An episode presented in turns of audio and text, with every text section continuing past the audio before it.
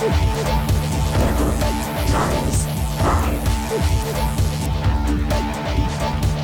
month on Devil Times 5, The Exorcist, The Antichrist, and more. The power of Christ compels you to listen. Yes, this is episode 10 of the Devil Times 5 horror podcast. We are into double figures. And joining us to reveal the theme of this month's show is Professor Germaine Greer. So, Germaine, what is the theme of this month's show? Possession. There we go. Possessions, exorcisms, basically The Exorcist and everything that followed in its wake. I'm Cliff, and my four fellow devils, actual devils this month, are Emily, Richard, Sarah, and CJ. Hey. Hello. Hello. So let's start by finding out what's been exercising us in the last few weeks, our highs and lows, and we'll start with Emily. Um, well, a weird thing this month is I've got two films that um, probably count as both um, highs and lows simultaneously for the pair of them. Um, As in, I like I like bits and not other bits. Um, first one was uh, Wishmaster, which for some reason I'd never seen before. Uh, it's mostly crap, but I did enjoy a scene where a skeleton escapes from someone's body and runs around going ha ha ha. Uh, so, campy, campy, stupid. Watch it if you're drunk. One of those. Ha- Have you Um, seen I the would- sequel, Wishmaster 2? I haven't seen the sequels. No, That's the best scene in the entire franchise. I'm not really. gonna spoil it for you. skeleton Oh, wow. to be honest, that I- my, my um, I set the bar quite low in terms of highlights. So yeah, I mean, I, I quite like the fact that that's sort of camp and silly, and also you've got um, people from other horror movies turning Uh-huh. up. It's nice to see um, what's his face from Phantasm, Reggie. Angus Yeah. Scrimm? Oh, Reggie um, Yeah, Bannister. and Bannister. Angus Scrimm- Angus Scrimm does the um, um, narration at the beginning, which is Alright. kind of amazing. Um, but And you it have doesn't. Tony, Tony Todd and Kane Hodder.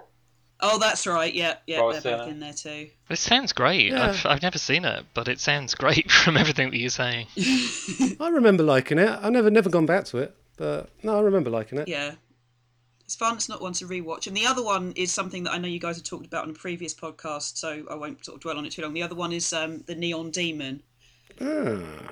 Have we, um, have we talked about Neon Demon before? I'm not sure we have. I think I think you've mentioned it before. I think maybe Sarah had it as a highlight uh, I was going to say, a few yeah. months I ago. think it was me. Yeah, because I I hated it, and apart from the last twenty minutes, it was brilliant. I, I was Uh, completely opposite. I loved it apart from probably the last 40 minutes where where I thought it just Yeah, fell off a cliff. I think once you've seen the ending, it plays differently when you watch it back again. There's a lot of mm. quite clever stuff going on with dialogue that makes it worth another go because you'll notice things that you didn't notice the first time. Mm-hmm. it is an interesting film. I will probably mm. rewatch it at some stage, even though I did spend a lot of it going, "Oh, come on!" Oh, it's just gorgeous though. Like Oh, it Yeah. is. Nothing else. I think is. it's so beautiful. Yeah, Yeah, it's very really good. looks looks good on a nice telly. Yeah. Um, yeah. Yeah, great soundtrack too. Yeah, really good. Mm, oh, the Love- soundtrack's fantastic. Yeah. All right, Richard. I haven't watched too many horror movies this uh, month. I've had the apartment to myself for uh, like three months, uh, three weeks, sorry. So I've been watching a lot of manly movies like uh, Jerry Maguire, Forrest Gump, The Oh. Bodyguard, that kind of stuff. so yeah. So well, my low light is uh, Amityville: The Awakening, the latest Amityville horror movie. What? Which is so bad. No, no spoilers. I've been been looking forward to this one.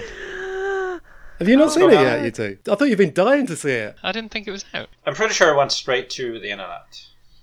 yeah, it went straight to Google Play, didn't it? But I thought it wasn't out yet. Yeah. We might still be waiting for it in the UK. Yeah, probably. Cancel all our plans for the rest of today. Just cancel the movie. Is is my uh, advice. Oh man, I've been really looking forward to that. Uh, it's so awful. Yeah, after this and I Lived, I, I kind of think that uh, the director Franck Khalfoun something, Yeah. Yeah. his uh, Maniac remake was just a fluke. Oh Because man. these two latest are awful. Although I liked P2. P2 was great. That, that was a good one. Yeah. Yeah, P2 was very good. But yeah, this one, not so much. So yeah, that's my low light. Uh, you guys will probably love it. So, no- just- knowing you, I- you, I- you'll love it. I was very wedded to my conspiracy theory that it doesn't actually exist, so I'm quite disappointed that a real person that I know has actually seen it now. Oh, yeah. oh, oh, it exists. Unfortunately, it does. Anyway, And your uh, my highlight is um, I actually didn't have a highlight until last night when I watched uh, Gerald's Game on Netflix. Ooh. Mike Flanagan's adaptation of the Stephen King novel, which I thought was really good. really well done. I don't know if you guys. I assume none of you have Yeah, I seen s- saw I it. haven't Yeah. seen it. I've it. seen yeah, it. you've seen it. Didn't didn't really Yeah. like it. It was it was very faithful to the book, but I didn't like the book either. So yeah. Yeah, I've I heard haven't read the book. about it. I thought it was very well done, uh, except the last maybe three minutes. I I loved it.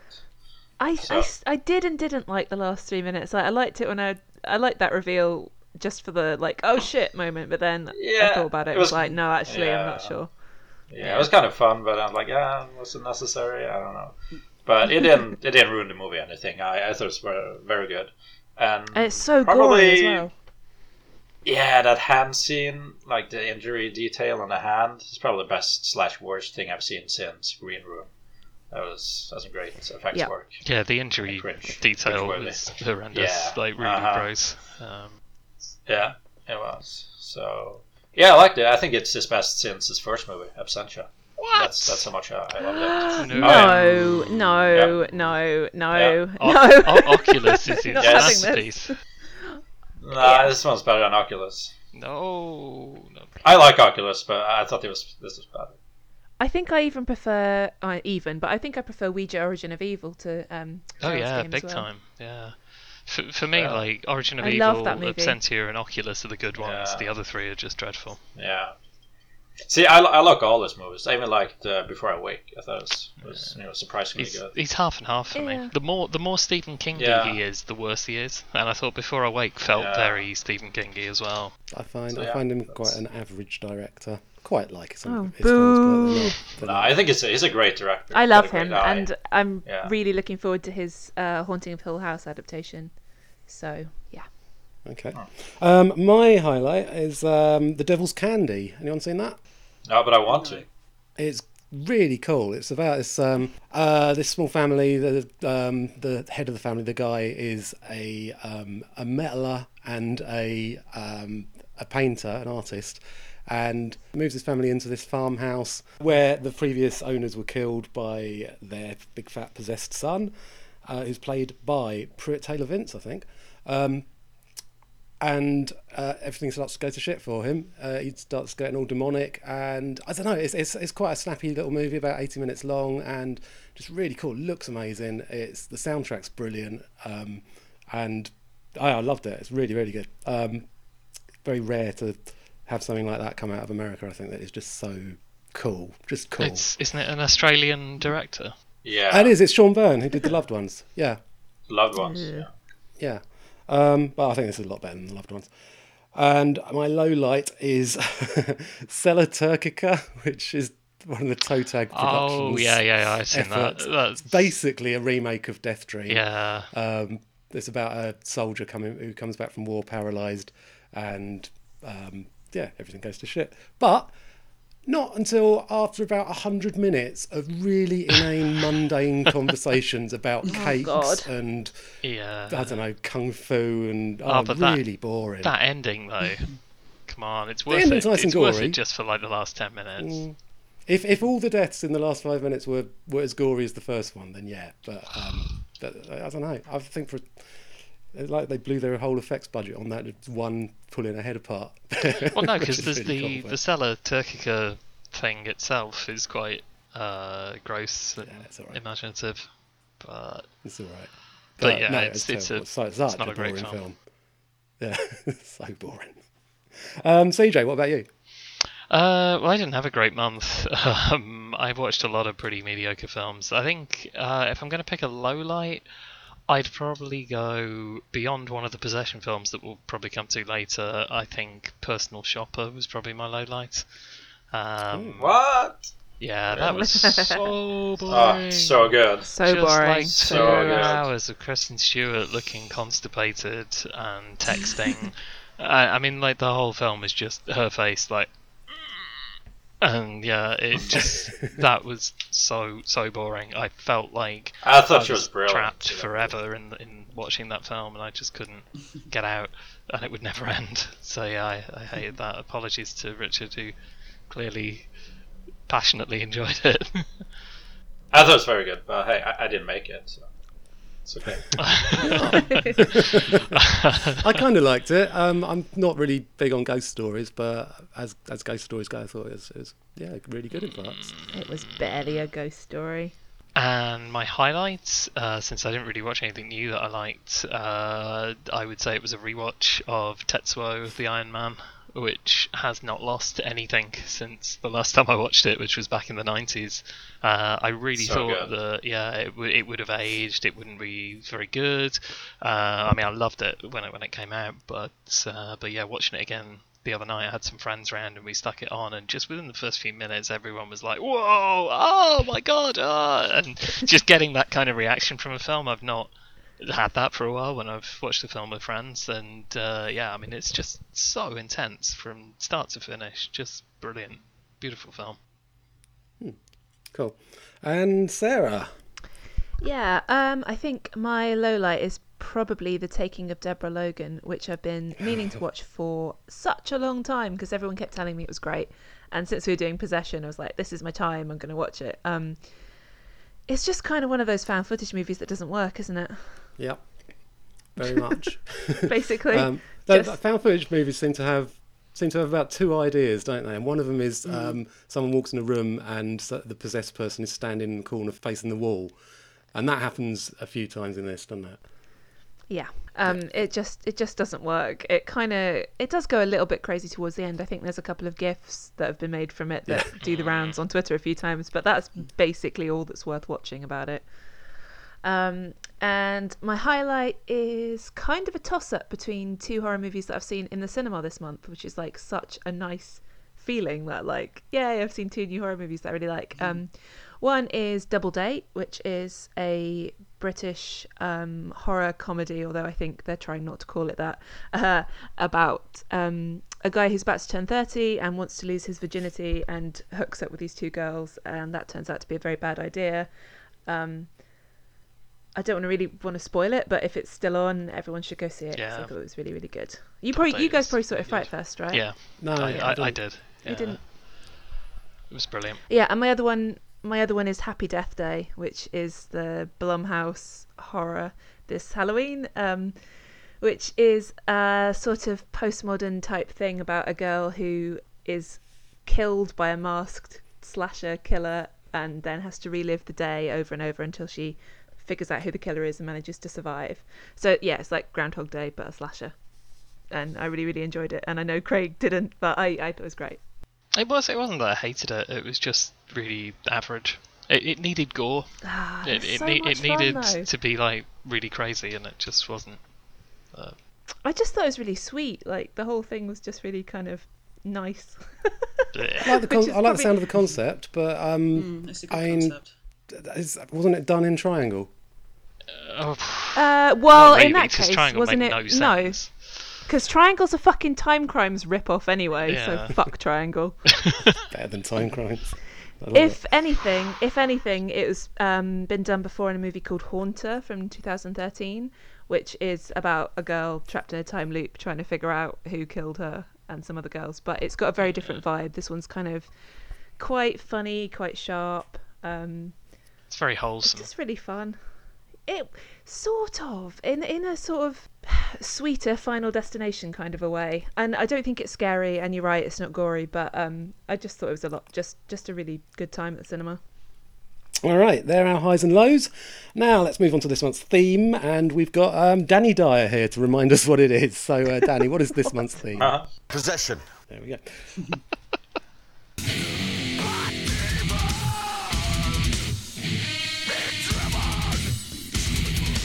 Our first feature this month is a proper classic William Friedkin's The Exorcist from 1973. The Exorcist. Father Karras. It's an honor to meet you. I believe we should begin. I think it might be helpful if I gave you some background on the different personalities Regan has manifested. So far, I'd say there seem to be three. She's convinced There is only one. Especially important is the warning to avoid conversations with the demon. We may ask what is relevant, but anything beyond that is dangerous. He will lie to confuse us, but he will also mix lies with the truth. The attack is psychological and powerful. The Exorcist. The movie you've been waiting for.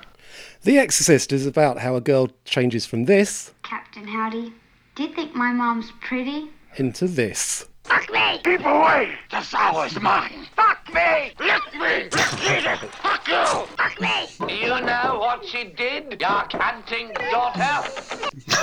So, I love up- that line so much. it's so good. First off, then, are we all in agreement that it is a stone cold five star classic?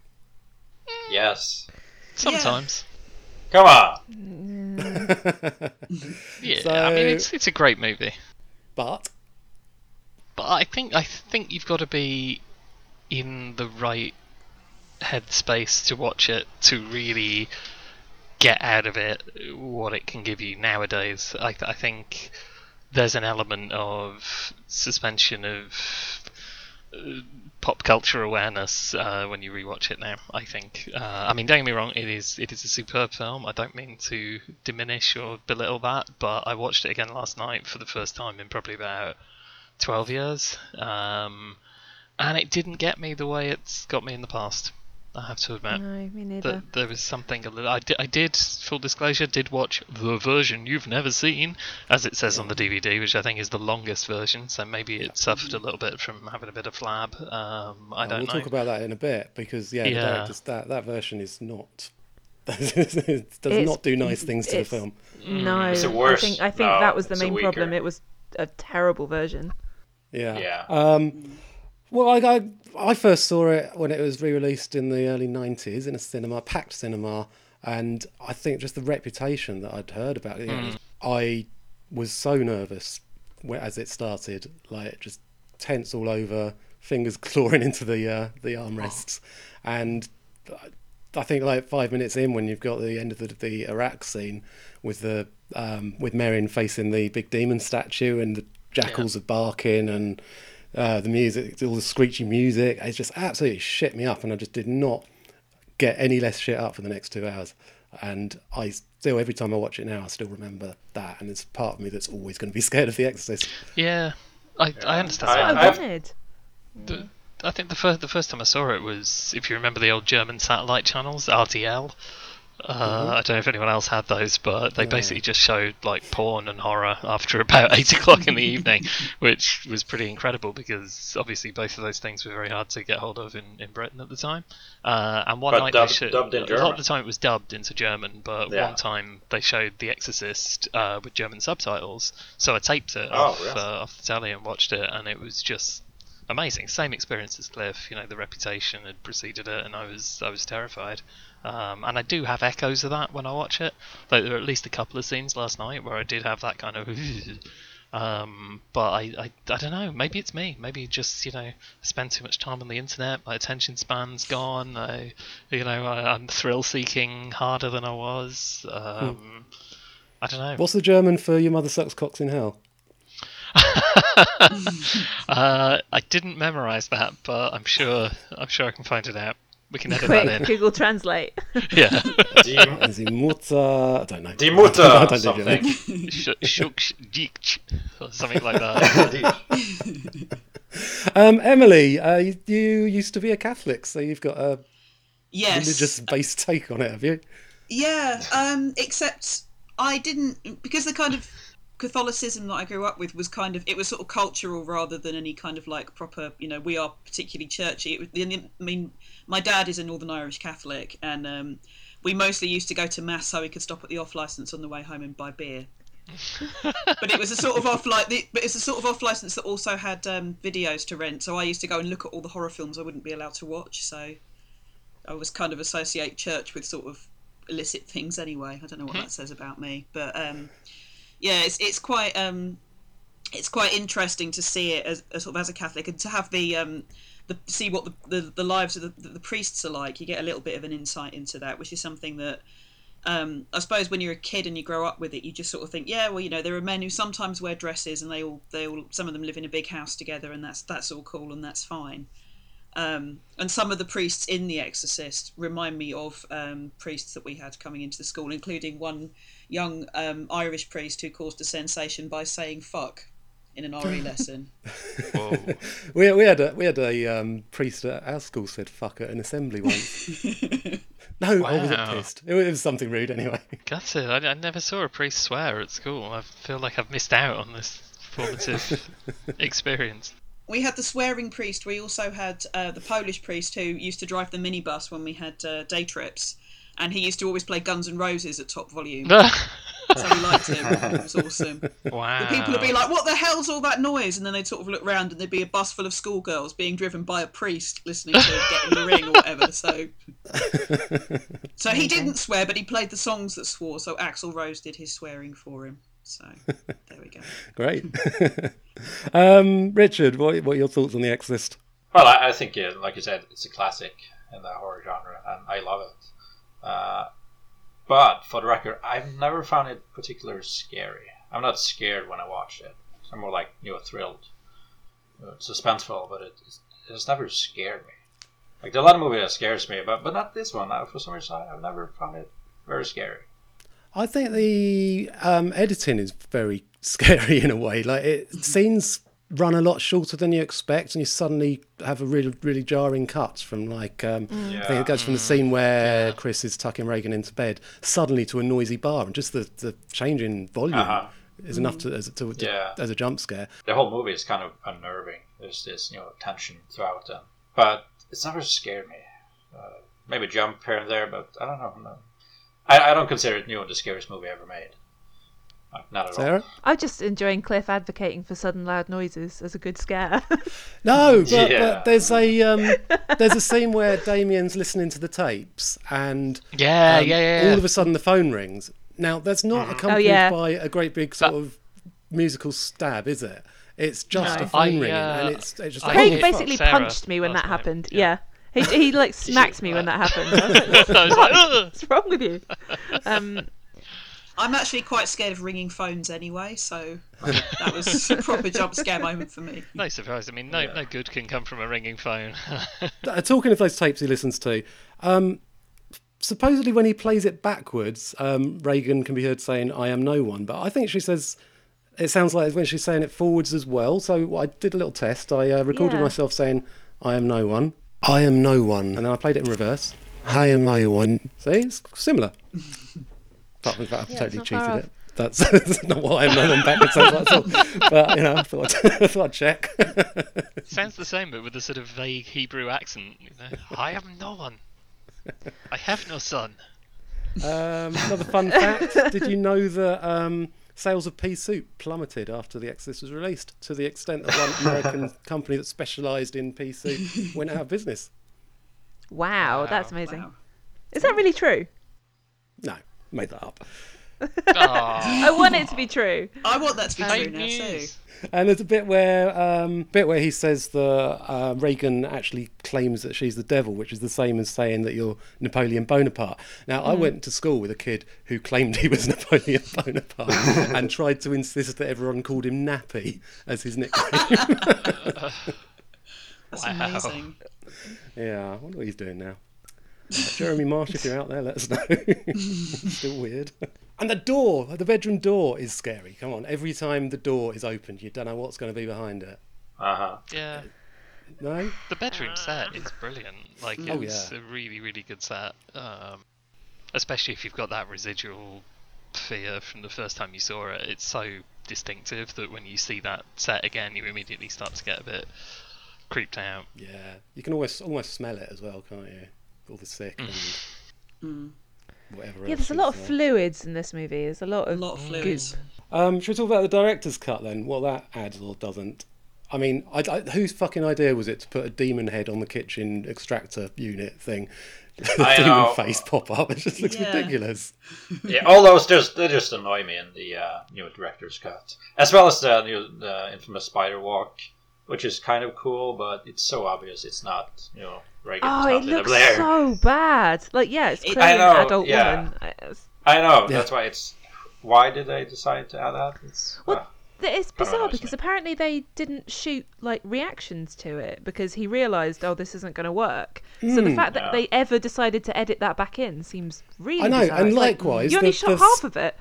Yeah, likewise, the scene where um, uh, they first take Regan to the clinic makes no sense because she hasn't done anything weird yet. And the reason she hasn't been seen doing anything weird yet is because they lost the soundtrack for the previous scene. So that isn't in the director's cut. Oh, wow. I thought that was just the sort of weird uh, way that they they structure the film, where they do pass reference to the fact that the bed was shaking and Yeah. there were various things that had happened. And I thought it was just that, oh, we're being suggestive. We're not, we're not going to show you this. No, no, No, no. they there's- just lost it. Wow. There should be a scene where Wow. she's crawling around, like sticking her tongue out like a lizard. Um, but that's, I mean, you can you can watch that without the soundtrack, but they couldn't put it back in. Oh, I, I love so- that scene. Yeah, it looks a- it looks cool, but, scene. but Yeah, it just that's awesome. Why, if you haven't got that scene, then why have the subsequent scene Yeah. that makes you know that follows it? So yeah, that was a really bad idea. That director's cut. Although it shouldn't really be labeled the director's cut, because most of the scenes he, uh, William Friedkin, put back in as a favor to William Yeah. Peter Blatty, the writer Yeah. and uh, producer. Those are scenes he Mm. wanted in originally, but Friedkin, you know, was, was against it and, and cut them. So it's more of a you know producer's writer's cut, I guess. Um, something I don't think I'd really noticed before, something really picked up on before, was um, when Damien's trying to get Regan to prove that you know find out whether she's really possessed or not. He asks her what his mother's maiden name is, as if he was a fucking call centre. What's also weird about that Yeah. is like the demon knows enough about him to know that his mother's recently died and knows enough to like impersonate her, but can't hmm. pull up what her maiden name was. You're like, what kind of shit No, demon is is it that just- anyway? Doesn't like being tested like that, you know? It's Yeah. like, I don't mm. have to answer your questions. Hmm. I don't know. I think at the around the point where her face starts kind of cracking open and she's got the demon contact lenses in, the fact that they're still going, maybe it's just you know d- d- psychosomatic. I'm like, come on, fucking devil eyes over there. Um, isn't the movie meant to be cursed? Isn't that one of those Hmm, Yeah, long-standing myths about people getting injured on set and, yeah, yeah. And sort of tragedies happening to people that were involved with the film? But then you know that that always comes up anytime there's anything to do with sort of devils. It kind of lends itself to oh, this is cursed. Yeah. Good marketing, that. It is good marketing. And also, wasn't there a story? Isn't there? Wasn't there a story that somebody died watching The Exorcist? Oh, That was one of those Probably. one of those myths that when I mean they could have died of a heart attack or something. But it's like oh, Yeah. someone died of fright. Put that on the poster. Yeah. Brilliant. Yeah. I'm sure people have died watching all sorts of films. You've got to be doing something when you die, but unless it's in your sleep. Yeah, it's only it's only Yeah. horror movies that they decide to incorporate that into the branding. I would die watching a movie. I I just know that because that's all I do. So I would definitely die while watching a movie. Probably Forrest Gump or Jerry Maguire. Uh, probably stuff like that. What would be the most embarrassing movie to die in front of? no, it would be some kind of porn thing, surely. like, you know. I was With going a- to say with a belt Wolf around your neck. 2, but we Sorry? okay. Well, Sex and the City too. Teen Wolf 2, Oh, Team Wolf too. Oh yeah, good. yeah. Uh, But yeah, maybe the porn would be more embarrassing. Uh, right, okay, so The Exorcist spawned a whole slew of copycat movies, and we'll talk about some of them in a moment. But there was a British film that came out the year before, which, Emily, you wanted to talk about. Um, oh, what? Um, the possession of Joel Delaney. Yes. Um, it's n- well, it's a British director, but the film was made in New York. Yeah. It, it was, it was Um, uh, produced by ITC, though, which was Lew Grade's company. Oh, that's right. Yes, yeah. Um, that's a really, really interesting film. Um, not least because William Peter Blatty, who wrote The Exorcist, is close friends with Shirley MacLaine, who is in the Joel, in Joel Delaney. And apparently, at one point, she was going to do The Exorcist, or she was up for the part, but she didn't. She took decided to take this film instead. Um, there's quite a lot of interesting parallels between this and The Exorcist in that it talks. It's kind of about the city and about um, there's a lot of interesting stuff going on with sound. And it's quite interesting sort of from the point of view of um, for a lot of it, it it feels more like your standard kind of 70s art house movie. It's quite talky. There's a lot of scenes of the camera kind of going around the city or around a dinner party where everyone is really kind of waspy and awful and saying horrible casually racist things or just like oh oh my god we had to take the bus here uh." um, and well, there's definitely a big, a big racial element to the film, isn't there? Because um, the- Yes. Joel Delaney is possessed by a Puerto, Puerto Rican, Rican serial killer, and Yes. and um, Shirley MacLaine's character is you know a society woman, and yeah, it's, it's def- definitely a kind of theme of um, or what happens if poor people take over our nice lives, our nice Yeah. privileged white lives. And um, I suppose in some ways you could kind of it, when it kind of goes to goes sort of full horror, which it only really does at the end. You, you kind of think that maybe it sort of loses something a bit because then it gets to be quite over the top, and he's the the brother who the brother and the brother sister relationship is quite weird, and qu- there's sort of eh, kind of an implication that it's a little bit slightly incest sort of in, There's a lot of incest in possession movies. yes. yeah, weird, isn't it? I nearly said incesty. I'm pretty sure that's not the. It's, it's sort of yeah. There's there's a sort of an an, an implication that there um, there's some incestuous stuff going on, and Mm. um, they're they're from they're from this sort of posh kind of um, midtown Manhattan background, or that's that's where she lives anyway. Um, and then she can't understand why he cho- he chooses to live in an area that's considerably poorer and where a lot of the people are Puerto Rican, and he's kind of like he's a he's at the start of the film he's this kind of sort of sweet young guy who's a bit hippie-ish and a little bit kind of hey I'm just going to play the guitar. Um, there was a review that came out of this film by um, Roger Ebert, which was slightly bitchy because it starts off with um, the best thing you can say about the possession of Joel Delaney is at least it gave him an occupation. 'Cause he's just like he's like a constant kind of gap year guy. Yeah, yeah, he doesn't really do anything apart from oh I might write a poem today that sort of thing and then he gets possessed and he's he's got he's got something to do and that's mostly killing people but Yeah, and um, when the first body is discovered, it is actually genuinely shocking. The way Yes. the, the body is laid out on the in this room, and um, and then of course the the big ending where he forces his prepubescent nephew, I guess he's like twelve or something, Yes, he's- to yeah. get completely naked and dance around just to, for his pleasure, and then beats, Yeah. you know, manhandles him, throws him around the place. It's one of those you, they, you, you couldn't make that today, kind of. and he, scenes, he isn't it? makes he makes the niece get on the floor and eat dog food yeah. it's um yeah that's great. that scene is is very odd and disturbing but and it's, scored with silly medieval music, which I think takes something away. But um, it does a little bit yeah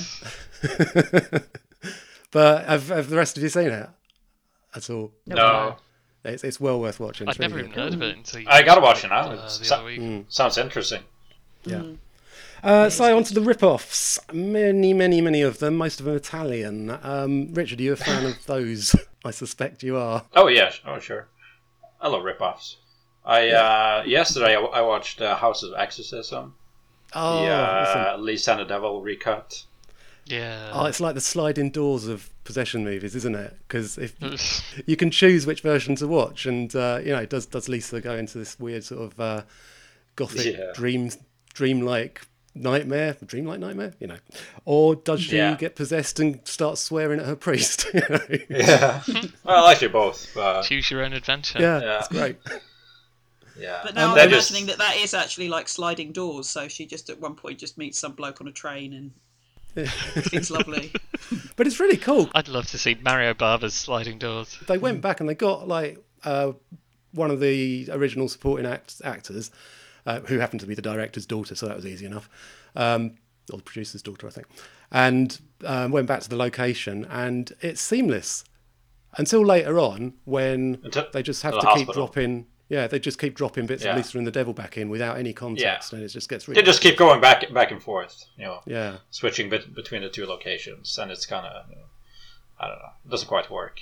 No. And the possession slash exorcism scenes are just so silly, and Oh, I like obviously that. made, and obviously made right after The Exorcist. Yeah. But I don't know, it, kind of fun. But Lisa and the Devil, it's obviously uh, way better. And actually, a good movie. Mm, I don't know. I think I like them equally. I think. Oh yeah, I'm sure, sure you do. Uh, because you know I just I just love possession movies. I love I love Uh. women being sweary and lewd, and I love furniture flying around. And And I love how like all these post Exorcist movies, like kind of rip-offs, remakes, whatever, uh, the possessed person acts like, you know, just like Regan did in The Exorcist. yeah, Have to talk like this, yeah, and the swearing, and have to throw up this this green slime. They're- They're all like they're all the same. They're all so similar. I know. Like they're love possessed by the same person in all these, you know, 10, 15, 20 different movies. uh, Well, no, maybe maybe yeah, they're all possessed by devils or demons, aren't they? So Well, at least it's consistent. It makes it more realistic. Yeah. Um, CJ, Yes. any rip-off favourites? Favourite rip-offs? Yeah, I I'm a big fan of Satan, the Turkish exorcist, um, which I think a lot of people know for being quite badly made in terms of standards that you're used to. Uh, I mean, Turkish cinema had not entirely uh, become what it is now. Back in the, the 70s, and Turkish genre cinema certainly was, was non existent. Um, all of it was these kind of low budget rip off movies, pretty much. Um, like they would take whatever popular Western movie had come out and then just shoot a very very cheap version of it uh, in Turkey, and uh, Satan is is one of those, uh, and it's very very similar to The Exorcist in a lot of ways. Like it's got a lot of the same plot points, um, tries to recreate some of the special effects, including the the Pazuzu statue and the Oh, that that is really demon funny. makeup The and everything. Pazuzu statue. Yeah, Yeah, I love that I statue. mean, That's awesome. they unfortunately didn't have the money to make a statue quite like the one in the Mhm. Hollywood movie, so it's kind of a googly-eyed paper mache thing that sort of stands on the edge of the Have bed. you have you seen I the like Turkish that. ET? Pretty silly. Uh, have you seen what? sorry? Turkish ET. I think there's more I than one seen Turkish ET. ET. No. Oh well, I just just searched for stills of it. I haven't watched it, but the ET Right. that they've got in it just is like Oh, is that looking. um? He's called Buddy, isn't he? Because I think I've I think I've seen the trailer, and the trailer Yeah. is amazing. It's just literally just a clip from the f- clip of the film, and um, uh, Buddy's skill appears to be pissing smoke. It's like- he turns up at the, Yeah. the the kids in the in the the Elliott um, analog is in the um in the hallway, and um, his dad or his granddad comes out to shout at him, and then he kind of steps aside, and this little this horrible rubber alien appears and just apparently pisses smoke. and then there's a s- sort of Benny Oh, Hill I gotta chase sequence. It does look like the best film ever. I've not actually. uh, But what about I Satan? I think Satan uh, actually genuinely distances itself from, from a lot of that stuff of, of the time Yeah. because, for one, it's really important historically because it's the first Turkish horror movie, Mhm. really. Um, I think it does some interesting things in that it gets away from the Judeo Christian theology that uh, The Exorcist uses, Mhm. and it doesn't quite go as far as translating that into like full Islamic horror like some of the modern Turkish no, films it keeps do. it scientific. doesn't they're Um, they're psych- psychiatrists or psychologists. but yeah, exactly. It kind of has this weird middle ground, and I think that's really interesting when you put it. Not wishing to be a wanker, but when you put it in the historical context of Turkey at the time, um, not really knowing its place culturally because it was trapped between east and Yeah. west in terms of politics and culture. Um, and it is interesting to see these Western movies sort of being remade in a in a Middle Eastern style, but not quite. Um, and it really did pave the way, I think, for what came about 20 years later in, in, in Turkey, which is this new wave of horror that's that's happening now. Um, I think. I don't know. While it is a silly, silly movie at times, like the way they keep playing Tubular Bells over and over again, like every scene ends and it's Tubular Bells again, which obviously they don't even have the copyright for. Um, that that is funny, uh, but at the same time, there's there's bits of it that I think are genuinely quite creepy. I think it loses something by the by the exorcists wearing suits rather than religious regalia. Yeah. Yeah, I think just visually it looks like a 70s Eurotrash movie, um, and I like that aesthetic. So, I don't know, there's a lot to genuinely enjoy about it, and it is groundbreaking in terms of the cultural context. So, it's a good movie. Have you seen the um the documentary about? Oh, yeah, Turkish remix, cinema remake, rip Remake, off. Remix, Yeah, Rip yeah, Off? that's brilliant. That's Really, really fascinating. There's a lot of incredibly creative stuff being done to get all these movies out and then producing dozens of them in one year Yeah, and finding all these interesting solutions to, when they didn't have the equipment. So they didn't have anything to kind of, they didn't have any tracks to move the cameras around on. So with one movie, what they did was they got massive bars of soap and put the um, the cameras. It sounds it sounds mental, but it's really really creative um, and clever.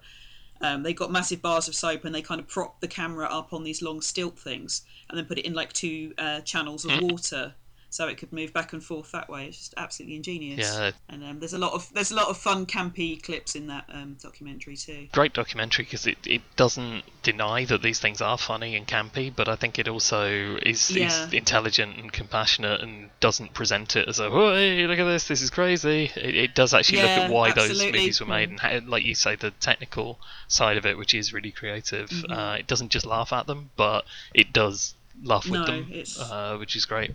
Really, Yes. really good documentary. Yeah. We're probably not going to have time to talk about many of these films because, uh, yeah, really interesting stuff so far. But um, I mean, there's just so fucking many. Like Exorcist Three: Cries and Shadows. Um, Magdalena possessed by the devil. Uh, there's ah, um, I've watched one on a plane called Malabimba, which is directed by Andrea Bianchi, and um, I was quite innocently watching this possession movie on on the plane. I thought this would be fine, you know. And then first clue that something was amiss was when um, a woman's top spontaneously pops open and her tits fall out at dinner.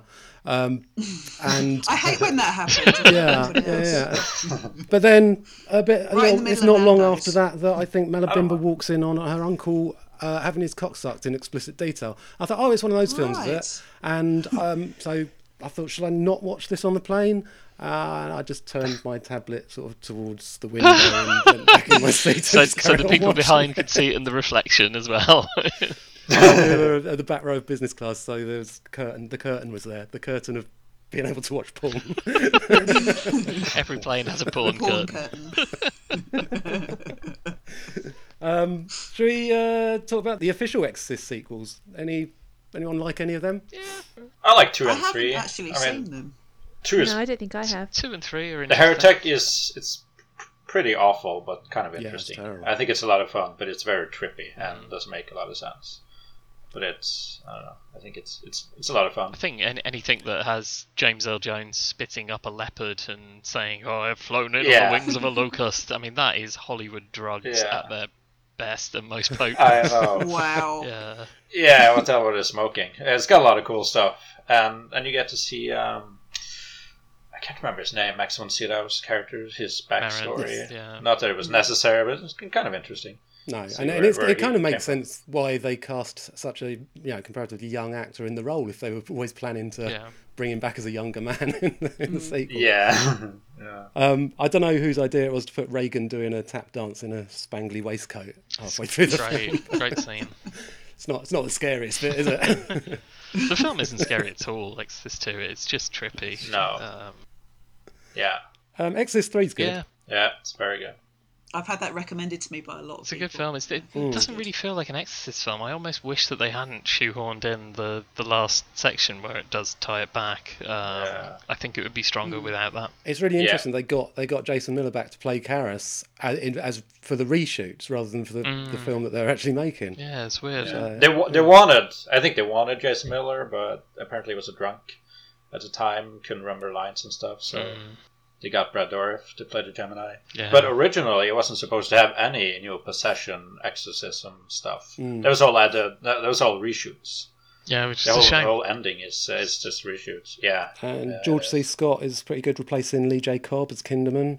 And Oh, so I if there's another if there's another film, they'll get like Gordon T. Gopher or someone like that to Mm. just to carry on with the format of those names. That was a good joke. That'll be cut. Um, Hey, our, our listeners might like it. Uh, the Night Child is a good film. I just want to play this um, clip from The Night Child, um, which is quite a classy one. It's not. It doesn't do the, um, you know, growling and spitting puke and all that kind of stuff. It's a much classier film, but it does have this line in it where the lead character's talking about goats. Now, see if you can guess what the the next word he says is. Well, creatures with cloven feet are notoriously Creatures with cloven feet are notoriously. Anyone want to guess what the next word is? Soft. Evil. Soft. What? It's uh, it's this. Well, creatures with cloven feet are notoriously sexy. oh my god! I, how has that not been sampled by like some industrial band like My Life with a Thrill Kill Kult or That, something? that would I be wonderful, wouldn't yeah. it? Yeah. Um, also, we, we probably should move on because we've been uh, chatting about a Yeah, few films in quite detail. time and I like we that. have- But I just want to. I've got this other clip from a more recent one, "The Exorcism of Emily Rose." At the start, the prosecutor, because it's a courtroom drama, really, uh, the prosecutors are trying to decide what attorney they should get to um, represent their case. Um, so Yeah, he's no choir boy in the courtroom. I've seen him tear people up on cross. He's a shrewd son of a bitch. So, how do you get uh, an attorney that good? Do you, how much do you have to pay him? All right, pull him off whatever he's doing. Oh, just pull him off.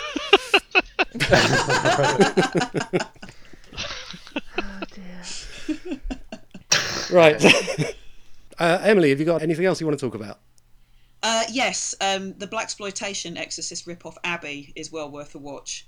Is is that the one with uh, is that the one with Benicio del Toro? Uh, No. I doubt it. no. Oh, just look at the poster. That's so Benicio del Toro. What? You know what I'm Oh, talking about? yeah, no, I Come know on. what you I know mean, the yes. image you mean.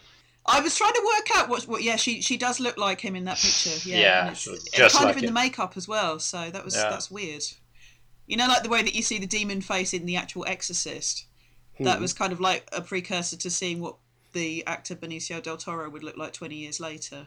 So if they ever do That's- if they ever do a that's- that's- remake, Yeah, absolutely. Well, yeah. They, so they, they'd have um the, the woman being possessed, and then it'd just be Benicio del Toro Yeah, um, without hamming up a storm for the the um, possession scenes. Um, but yeah, Abby was quite hard to get hold of for a while because Warner Brothers actually got it pulled from cinemas Yeah. for being too close to The Exorcist. Weird. But um, it's a very interesting film. The um, the demon that she's possessed by is actually a Nigerian uh, trickster god, or it, it's claiming to be a trickster god.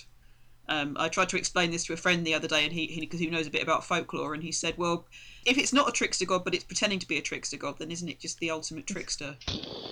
Which um, sounds like a Zen koan. yeah, I know. I don't. Mind blown. I apologise. I think I may still be drunk from last night. Um, no, I'm not. It's fine. Um, but it's Abby is worth watching because it's it is quite camp and silly, and the colour palette's really bright and vibrant. But there's some um, very very good performances in it.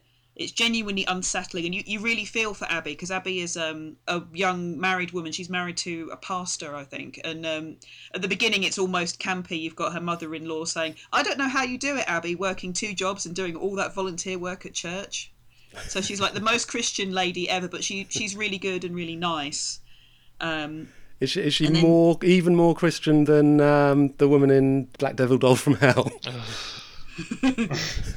His house is just festooned with Bibles and Jesus statues. Well, she's she's Christian, and um, what they don't do, which happens in a lot of the um, well, I watched a couple of the Italian um, Exorcist rip-offs as well.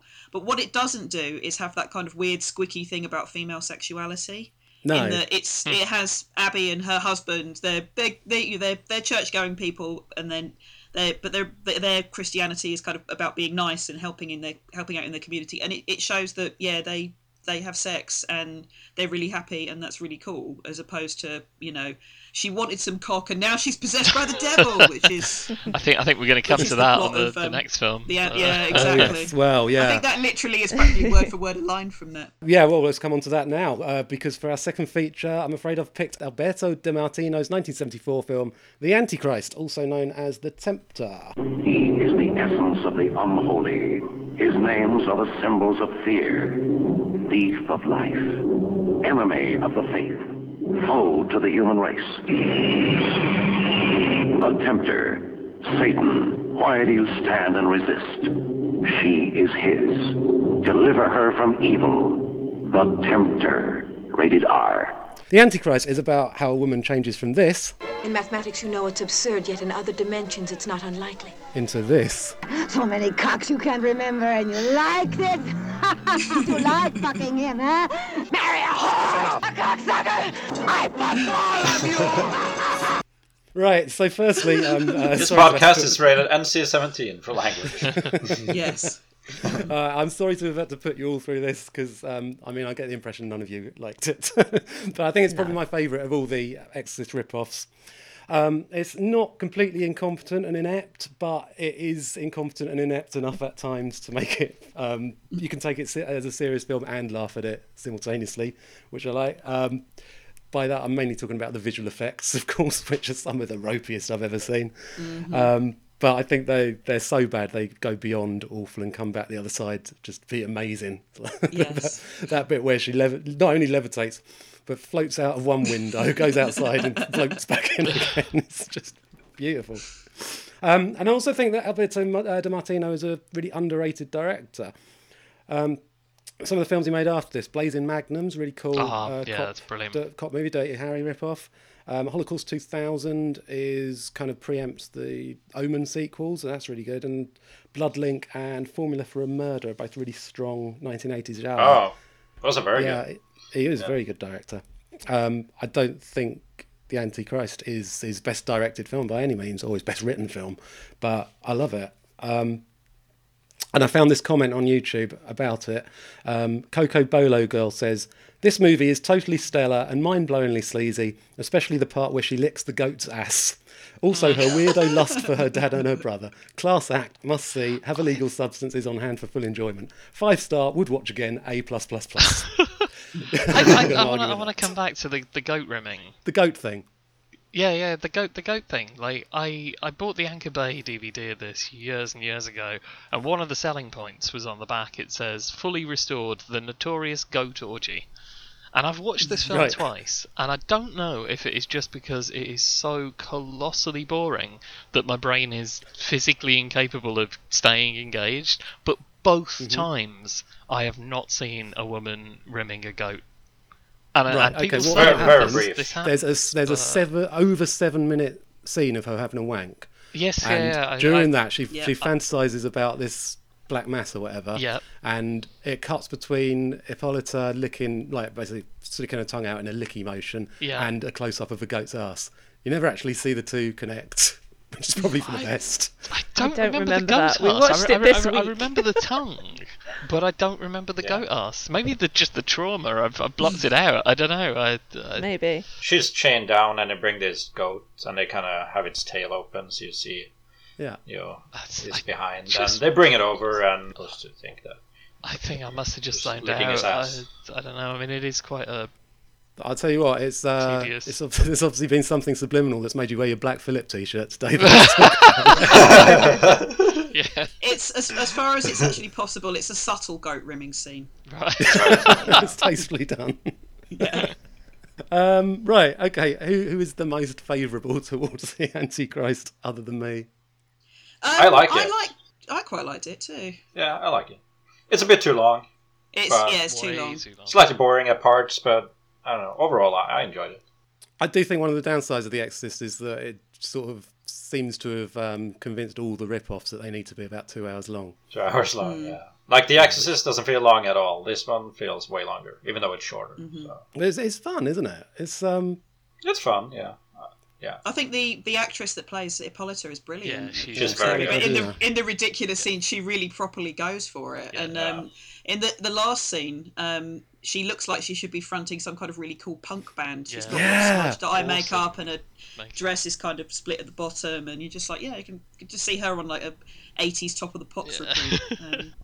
Um, She she's the only thing I liked about the movie. I I, I thought she. I don't was know if there were actual punks in 1974 dressing like that. So yeah, well, maybe there we go. She invented punk, so it's a significant Yeah. significant movie for that reason. and um, she's got that magic color changing dress Yeah. Yeah. that is uh, it- it's brown normally, and then whenever there's a special effects scene, it turns grey. oh man, that bit with her arm where she she makes her arm move across the room. Oh, it's Yeah. so bad. So bad. There's some classic, really classy bits as well. Like in that really long wanking scene, the way that her walls turn into sky. Mm. I think that looks really cool. It's the classiest wank I've ever seen. I think. It's the classiest wank I've ever seen.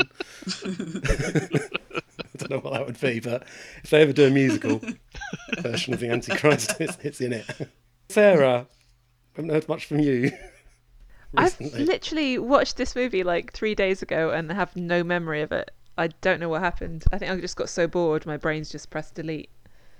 I don't understand what's boring about it. It is super boring. I hate the seventies. Like, I, I just mean, I- I love the 70s. I just see the seventies and I switch off. Even I found it boring. Like nothing happens for fifty minutes.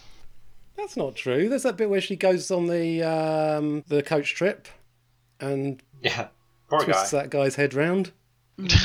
Because they had to have a revolving head, presumably, at some Yeah. point. yeah. But you don't even see it revolve. You just You see, do, you do, You, you don't see it revolve. you do. You don't. It's really quick. It's really quick, but you do see it. Yeah. Yeah, you do see it. Very, very pretty. Yeah. I mean, I've watched this twice in the last couple of weeks, so I've, I've checked. I, uh, I clearly just for some reason my brain must have just blacked out all the good bits. Like just oh, there's a good We were both on Facebook complaining. We were both on Facebook on, uh, complaining to Cliff that he was making us watch this film. That's what happened. Maybe maybe you should have watched it instead. Yeah, well, I've, I've, I've seen it before. CJ, I'm, I'm surprised that you couldn't relate to it a bit more because, um, firstly, surely this uh, reaction to seeing an animal would have uh, brought back some memories. A dog.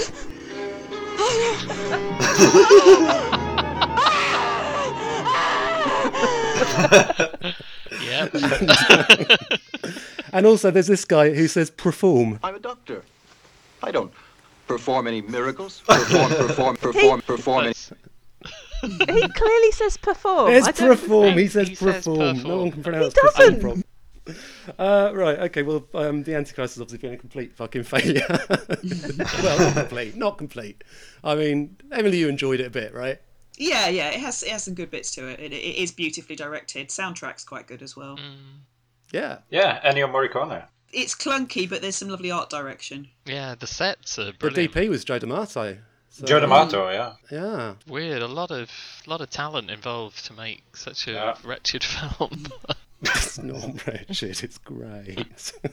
well, now I feel possessed to play a round of scary noises.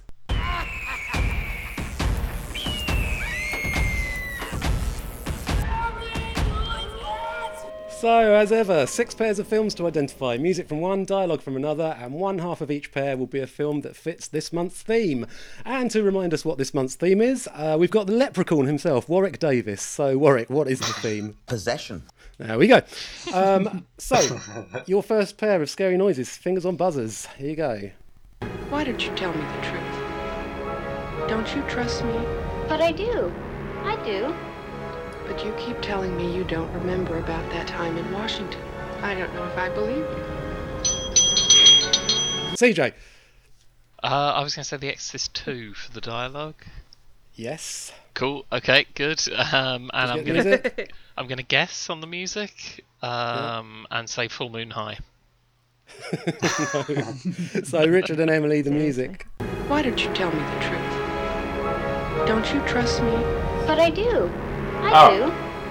But you keep telling me you don't remember about that time in Washington.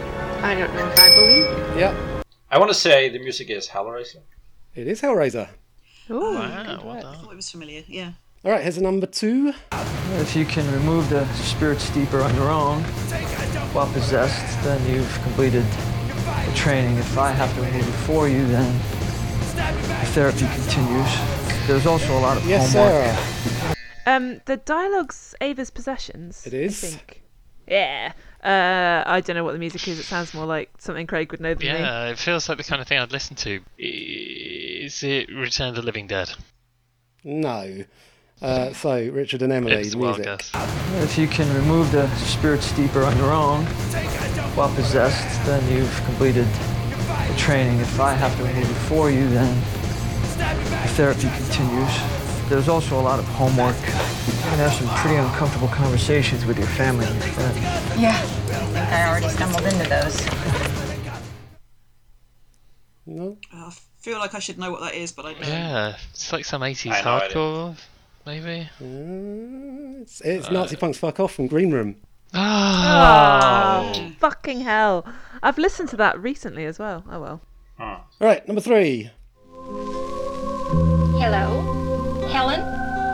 Dorothy Fremont. You are coming to Suzette's party. Oh, wonderful. I have a fantastic treat planned. Oh, well, I found a perfectly delightful caterer who has a marvelous idea. Who? His name is Fuad Ramses. Yes, CJ? uh, it's definitely Blood Feast, the dialogue. yep. Um, the music is so familiar. It's Italian. Yeah. so is it the Night Child? It Yes, could be the well Night done. Child. Yeah, well done. Yeah. So you get a bonus point for getting both halves there. Wow. So halfway uh, is uh, 5 1 to CJ and Sarah. Here we go. Number four. Do you really know what it means, priest, for a woman to long for a cock? Do you know how horny a virgin Yes, gets? Richard. Dawn of the Dead. Yep. The music? Yeah, okay. Uh, the dialogue. Any any idea, Emily? Did you? I didn't get the dialogue. Um, I was wondering if that was from uh, the Antichrist. No, it wasn't. Um, so yeah, Dawn of the Dead was the music, but the dialogue to get CJ and Sarah. Do you really know what it means, priest, for a woman to long for a cock? Do you know how horny a virgin gets? After all those years. Oh yes, priest, years. Married to Max, I was still a virgin. Thanks to his mother, the rotten old bitch. He was impotent. I know what it is now. Oh God, I feel like I should know what it is, but I don't. It feels so so familiar. Um, is it The Exorcist Three: Cries and Shadows? No, it's not. It's um, the, Hou- the House House, of of Exorcism.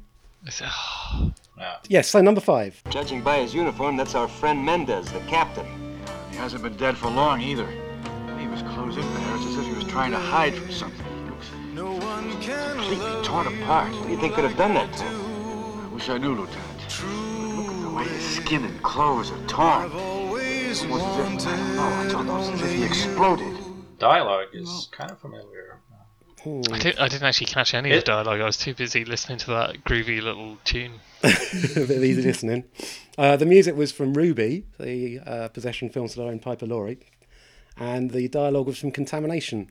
I was almost going to say that because it said about the explosion, and then I was like, "There's no way." Okay, I'm a fool.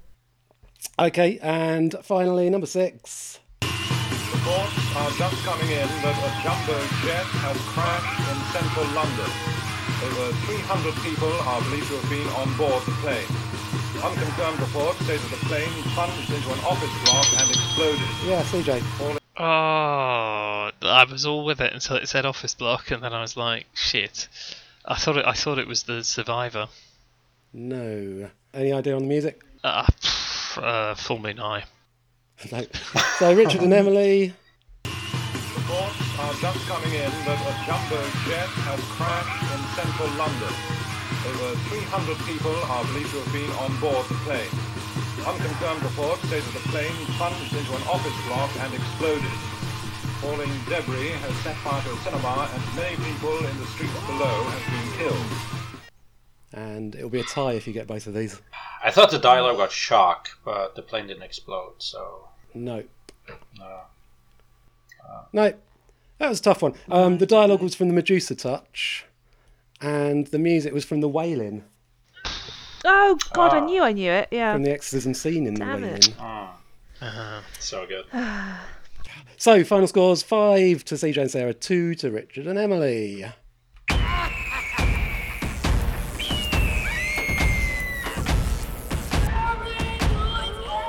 Well, all that's got me in the mood for down in a pint or three of holy water, so it's time for us to go. Next month, we'll be sharpening our claws for a show about killer cats, and I'm feline good about that one. Oh. We're on Facebook, Twitter, Letterboxd, and email at dx5podcast at gmail.com. So do get in touch, and thanks for listening.